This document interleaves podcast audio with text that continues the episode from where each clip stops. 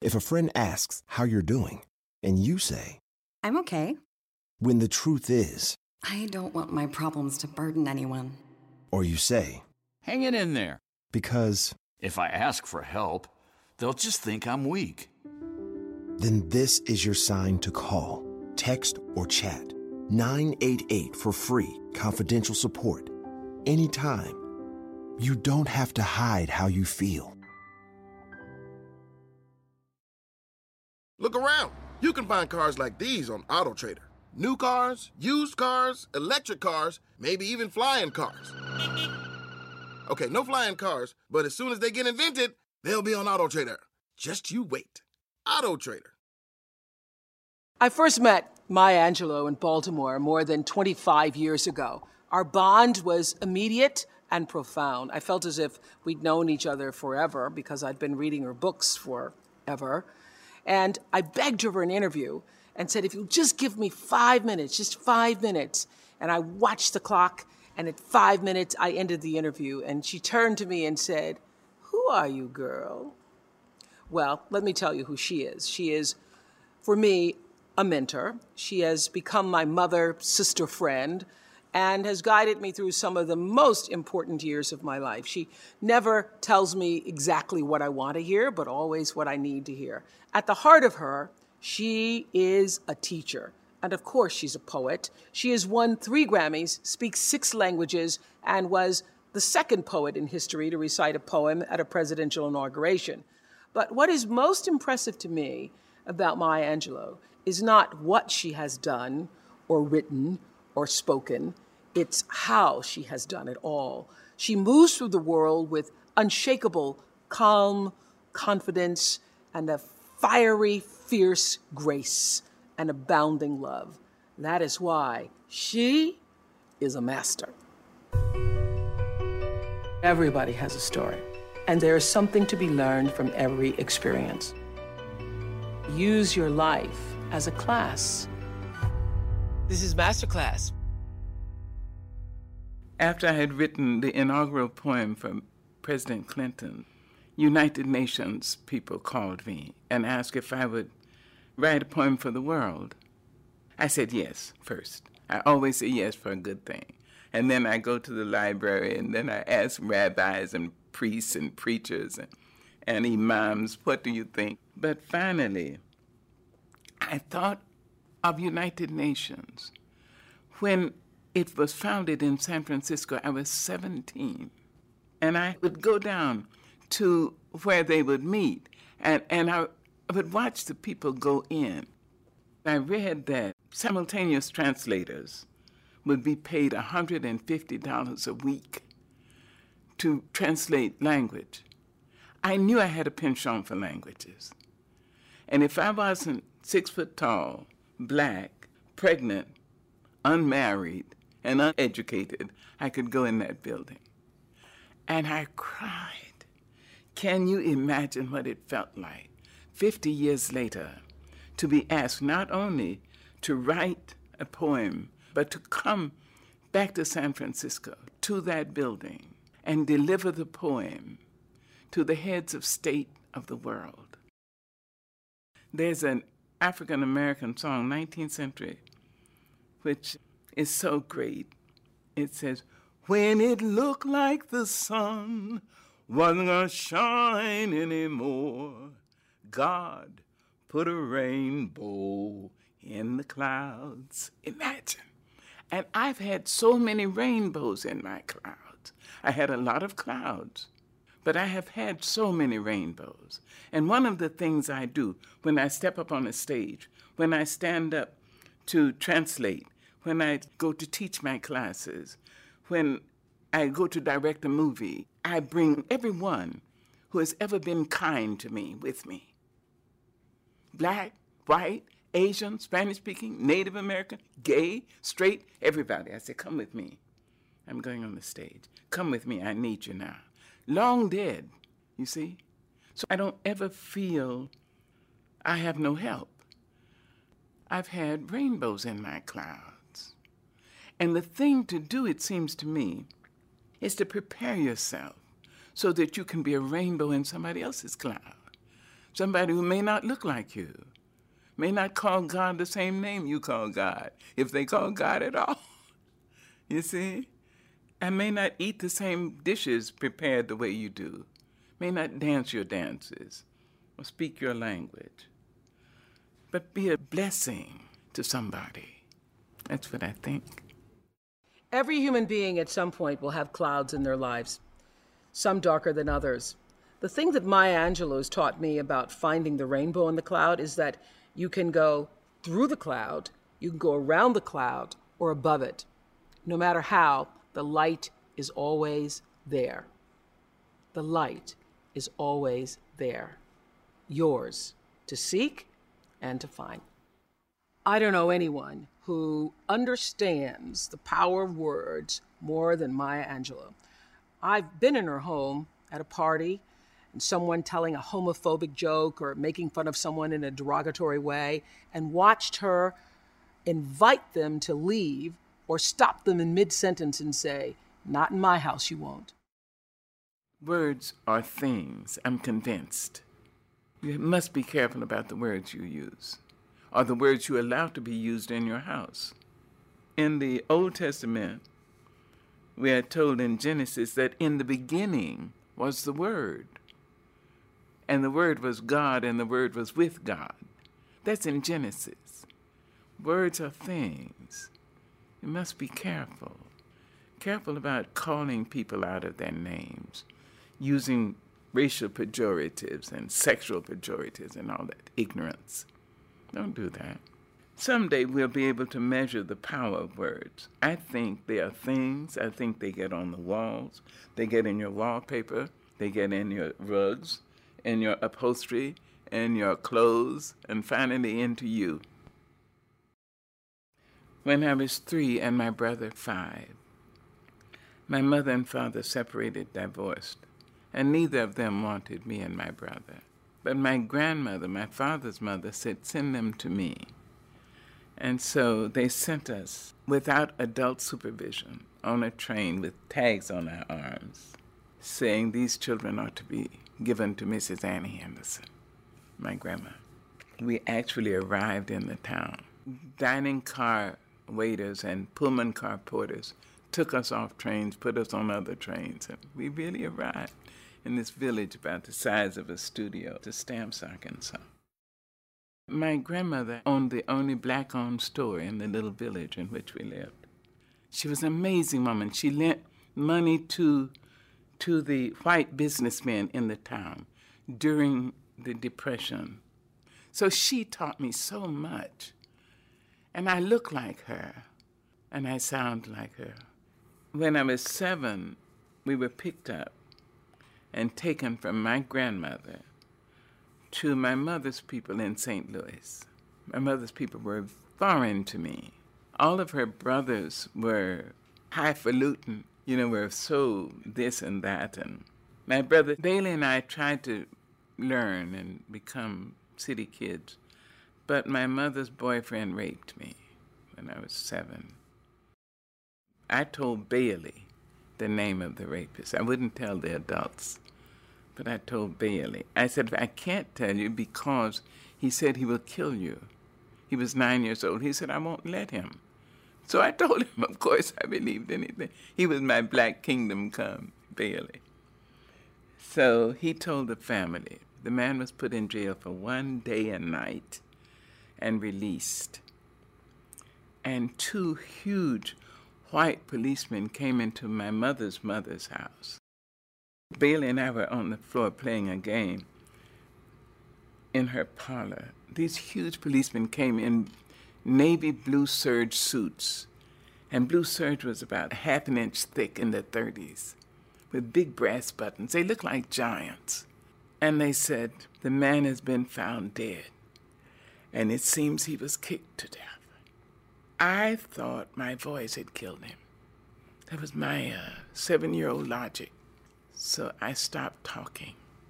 My mother's family and my mother did their best to woo me away from my mutism, but they didn't know what I knew. My voice could kill. So I stopped.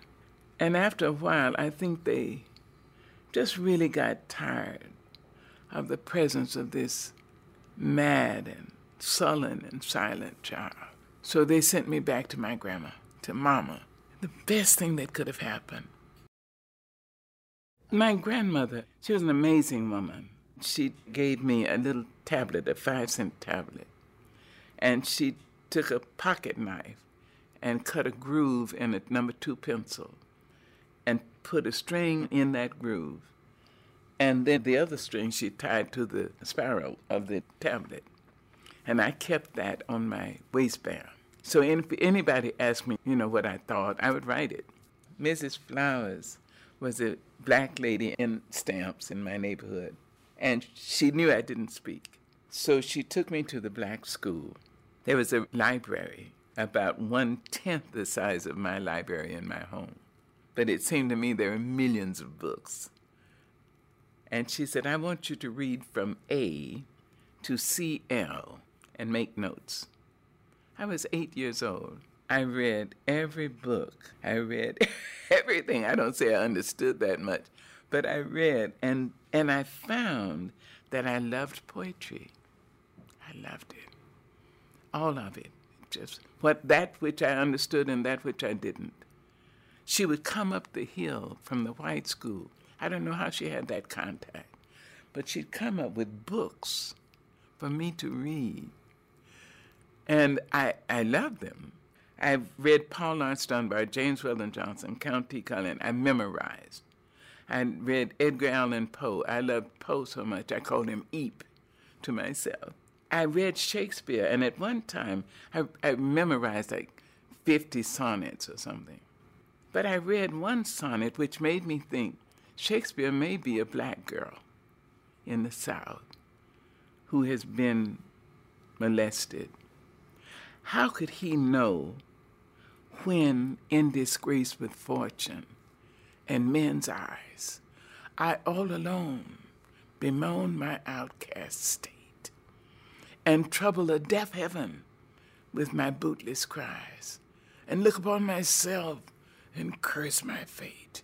Shakespeare knew what it was like to be raped and scorned, you see. So I, of course, I thought he was a black girl, barefoot in the South. It spoke to me. Look around. You can find cars like these on AutoTrader, like that car riding your tail. Or if you're tailgating right now, all those cars doubling as kitchens and living rooms are on AutoTrader too. Are you working out and listening to this ad at the same time? Well, multitasking pro, cars like the ones in the gym parking lot are for sale on AutoTrader.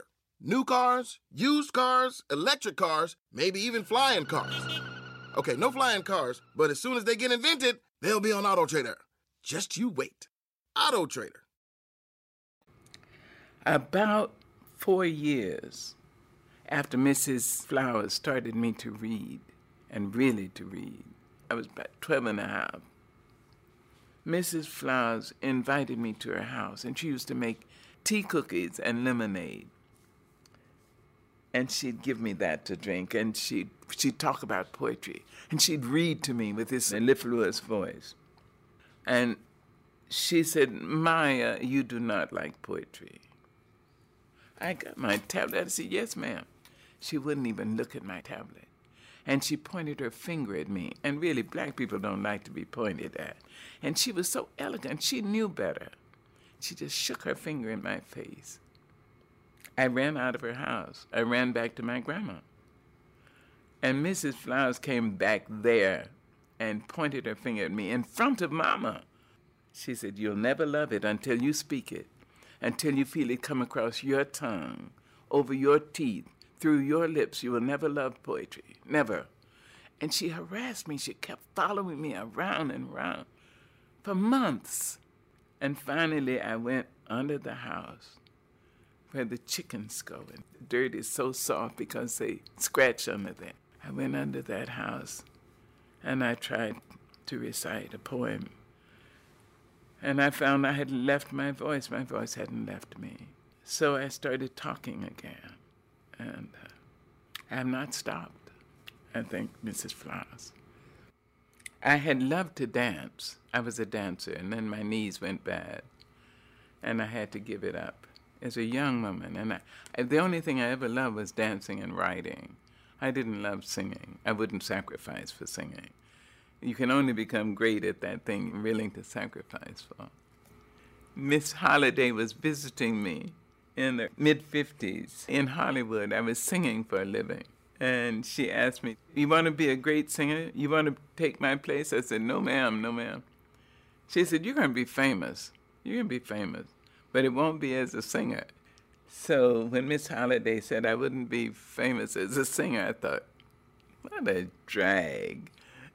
But uh, she was absolutely right. In the 50s and 60s, Maya Angelou worked alongside the greatest leaders in the civil rights movement. After touring the world in the chorus of the show Porgy and Bess, she went from singing and dancing to organizing a variety show to raise money for the great Martin Luther King Jr.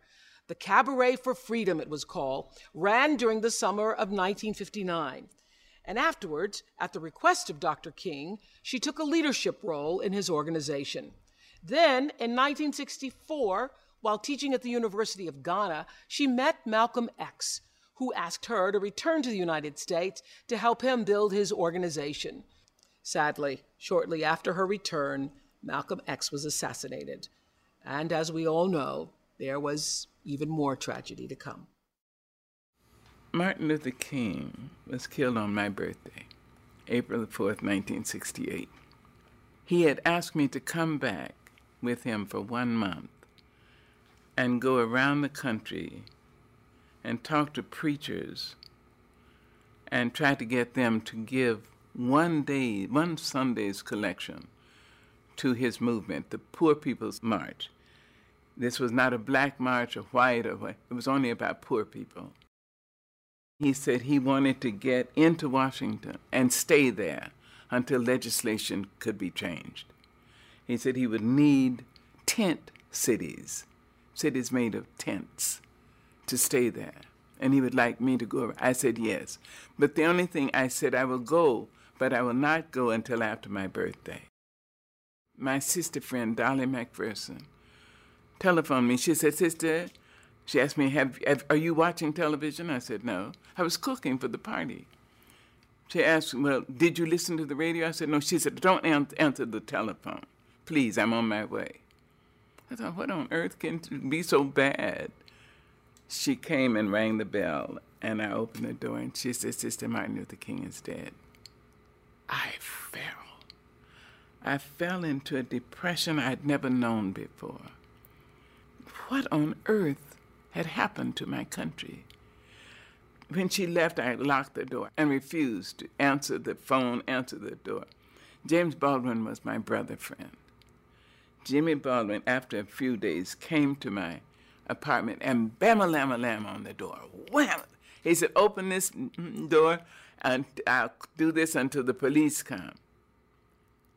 So I opened the door. I hadn't had a bath, I hadn't had a shower, I hadn't eaten. He said, First, you're going to have a drink, then you're going to eat, then you take a bath, then you put some clothes on. I'm taking you somewhere. And Jimmy said, You need to laugh. He took me to Jules Feiffer's house. I didn't know them, but Jules Feiffer and his then wife knew Jimmy, and they were ace boons. And they all fell on each other's necks and hugs and all that. And so they told stories and jokes. And so I told some stories about my growing up, the little town. And I said, Stamps was so prejudiced that black people couldn't eat vanilla ice cream. We had to only eat chocolate which was a lie, but uh, but just a joke. The next day, Judy Feiffer called the man who became my editor and said, if you can get this woman who is a poet, if you can get her to write a book, you would have something. So he said he knew about my poetry, but he called and asked, would I write a book? I said, no. Would I write an autobiography? I said, no. No, I will not. In the meantime, I had written 10 one hour programs for PBS. I went out to San Francisco to produce it with KQED. He phoned me, he had phoned me seven or eight times, and finally he phoned me in San Francisco. And he said, Miss Angelou, you know, I think it's just as well that you don't try to write a book on your life because To write autobiography as literature is almost impossible. I know he'd spoken to James Baldwin, and Jimmy had told him, Tell her it's impossible. He said, It's impossible, so it's better that you don't try. So I said, Well, I will try, but I'll only write one. I have now written 30 books, books of poetry and books of essays and cookbooks and a number of children's books. And I still have the same editor 40 years later. What I think it really means is I'm a teacher. I am a teacher. I teach all the time, as you do and as all of you do, whether we know it or not, whether we take responsibility for it or not. I hold nothing back because I want to see that light go off. I like to see the children think, I never thought of that before. And I think I've got them. I cannot tell you the number of times over the years I've called Maya when someone was saying something hurtful or I was betrayed by somebody I trusted. The most profound thing I remember her saying to me was, Baby, those people can't hold a candle to the light God already has shining on your face. Don't you know who you are? You're God's child. You're God's child. If I think of my life as a class and what I've really learned, I've learned a few things. First, I'm aware that I'm a child of God. It's such a an amazing understanding to think that the it, which made fleas and mountains and rivers and stars, made me. What I pray for is humility, to know that there is something greater than I then I have to know that the brute, the bigot, and the batterer are all children of God, whether they know it or not. And I'm supposed to treat them accordingly. And it's hard, and I blow it all the time. Look around. You can find cars like these on AutoTrader. New cars, used cars, electric cars, maybe even flying cars. Okay, no flying cars, but as soon as they get invented, they'll be on Auto Trader. Just you wait. Auto Trader. I'd like everybody to think of a statement by Terence. The statement is I am a human being. Nothing human can be alien to me. If you can internalize the least portion of that, you will never be able to say of a of an act, a criminal act, or I couldn't do that. No matter how heinous the crime, if a human being did it, you have to say, I have in me all the components that are in her or in him. I intend to use my energies constructively as opposed to destructively. If you can do that about the negative, just think what you can do about the positive. If a human being dreams a great dream, dares to love somebody, if a human being dares to be Martin King or Mahatma Gandhi or Mother Teresa or Malcolm X, if a human being dares to be bigger than the condition into which she or he was born, it means so can you. And so you can try to stretch, stretch, Stretch yourself. So you can internalize a homo sum humani nihil a me alienum puto. I am a human being. Nothing human can be alien to me. That's one thing I'm learning. My grandmother, my father's mother, raised me. She was an amazing woman. She told me, Sister, when you get, give. When you learn, teach. These are lessons to live by. I thought for a long time that my grandmother was God. She was so tall. And she used to tell me, Sister, Mama don't know what she's going to do. Mama just going to step out on the Word. Just step out on the Word of God. Faith is the evidence of things not seen. People call me stupid, dumb, a moron, an idiot because I didn't speak for six years. I was a mute. And Mama used to tell me when she'd braid my hair, my hair was huge and very curly. My mama would say, Sister, Mama don't care what these people say, but you must be an idiot, you must be a moron, because you can't talk. Sister, Mama don't care. Mama know when you and the good Lord get ready, you're gonna be a teacher. Sister, you're gonna teach all over this world. I used to sit there and think, this poor ignorant woman, doesn't she know I will never speak? I've taught at the Bima Theater in Israel, in Tel Aviv. I've taught in Egypt. I've been distinguished visiting professor at the University of Exeter in England. I've taught in Rome and all over the United States. And each time I have another honor I think of my grandma. Mm. So I am grateful to have been loved and to be loved now and to be able to love because that liberates. Love liberates. It doesn't just hold, that's ego. Love liberates. When my son was born, I was 17. My mother had a huge house, 14 room house. At 17, I went to her and said, I'm leaving. She asked me, You're leaving my house? And she had live in help. I said, Yes, I've found a job and I've got a room with cooking privileges down the hall, and the landlady will be the babysitter. She asked me, You're leaving my house? I said, Yes, ma'am. And you're taking the baby? I said, Yes. She said, All right, remember this.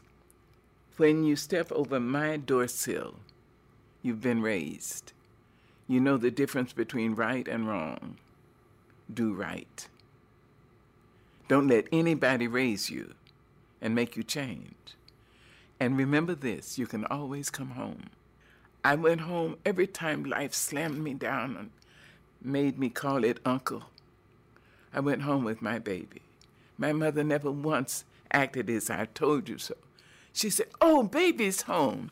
Oh, my darling, Mama's going to cook you something. Mother's to make this for you. Love. She liberated me to life. She continued to do that. When uh, my son may have been five years old, my mother would pick him up all the time and feed him. And I went to her once a month, and she would cook for me. So one day I went to her house, and she'd cooked red rice, which I loved. After we finished eating, we walked down the hill, and she started across the street. She said, Wait a minute, baby. I was 22 years old. She said, Wait a minute, baby.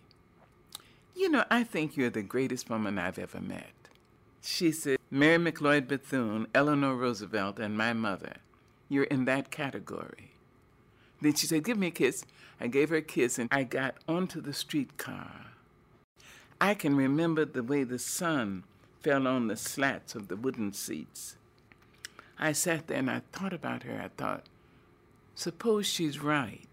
She's intelligent. And she's, she says she's too mean to lie. So suppose I am going to be somebody. She released me. She freed me to say I may have something in me that would be of value. Maybe not just to me. See? That's love. And when she was in her final sickness, I went out to San Francisco, and the doctor said she had three weeks to live. I asked her, Would you come to North Carolina? She said, Yes. She had emphysema and lung cancer. I brought her to my home. She lived for a year and a half. And when she was finally, finally in extremis, she was on oxygen and fighting cancer for her life. And I remembered her liberating me. And I said, I hope I'll be able to liberate her. She deserved that from me. She deserved a great daughter, and she got one. So in her last days, I said, Now, I understand that some people need permission to go. As I understand it, you may have done what God put you here to do.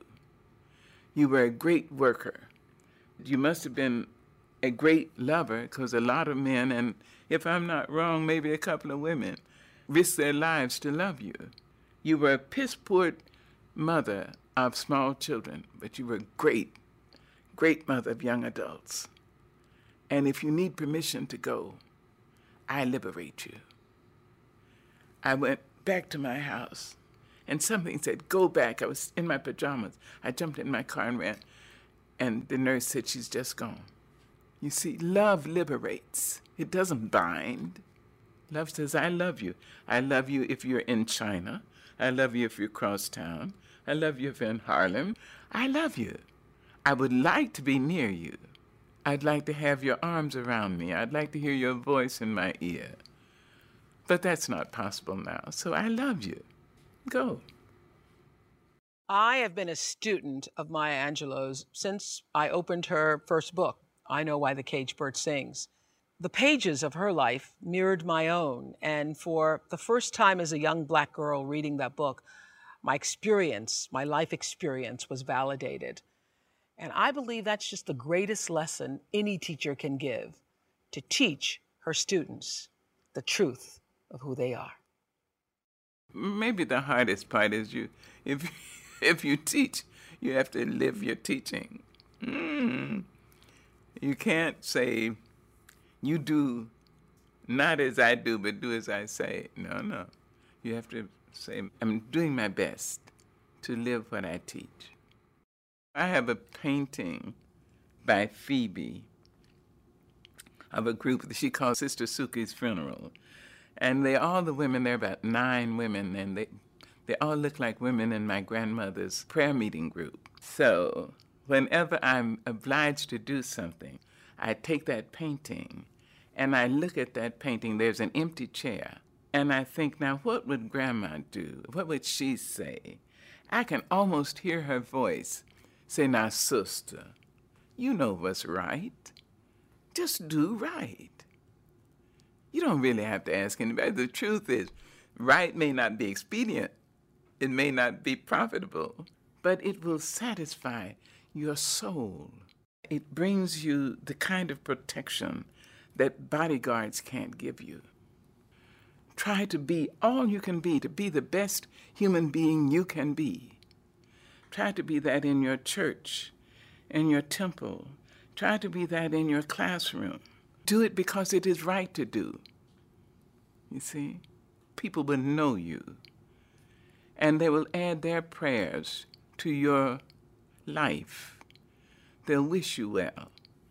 I think if your name is mentioned and people say, oh, hell, oh, damn, I think you're doing something wrong. But if your name is mentioned and people say, oh, she's so sweet, he's so nice, oh, I love, oh, God bless her, there you are. So try to live your life in a way that you will not regret years of useless virtue and inertia and timidity. Take up the battle. Take it up. It's yours. This is your life. This is your world.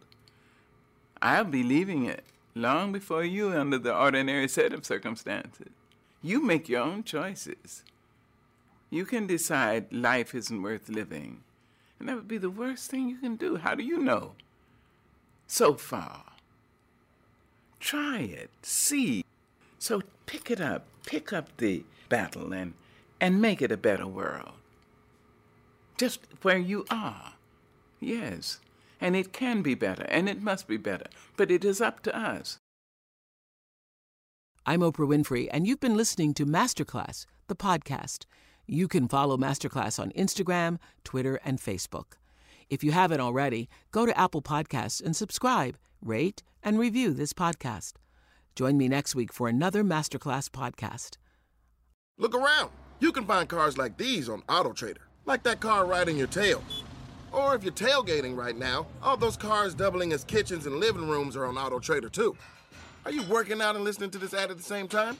Well, multitasking pro, cars like the ones in the gym parking lot are for sale on AutoTrader. New cars, used cars, electric cars, maybe even flying cars. Okay, no flying cars, but as soon as they get invented, they'll be on AutoTrader. Just you wait. AutoTrader. Save big money on protecting your garden. Now at Menards. Messina's Animal Stopper is a liquid repellent that prevents pesky animals from damaging your garden. Available in a convenient, ready to use bottle. It lasts for up to 30 days, regardless of weather and watering. Save big money on Messina's Animal Stopper at Menards. And check out our weekly flyer on menards.com for more great deals happening now. Save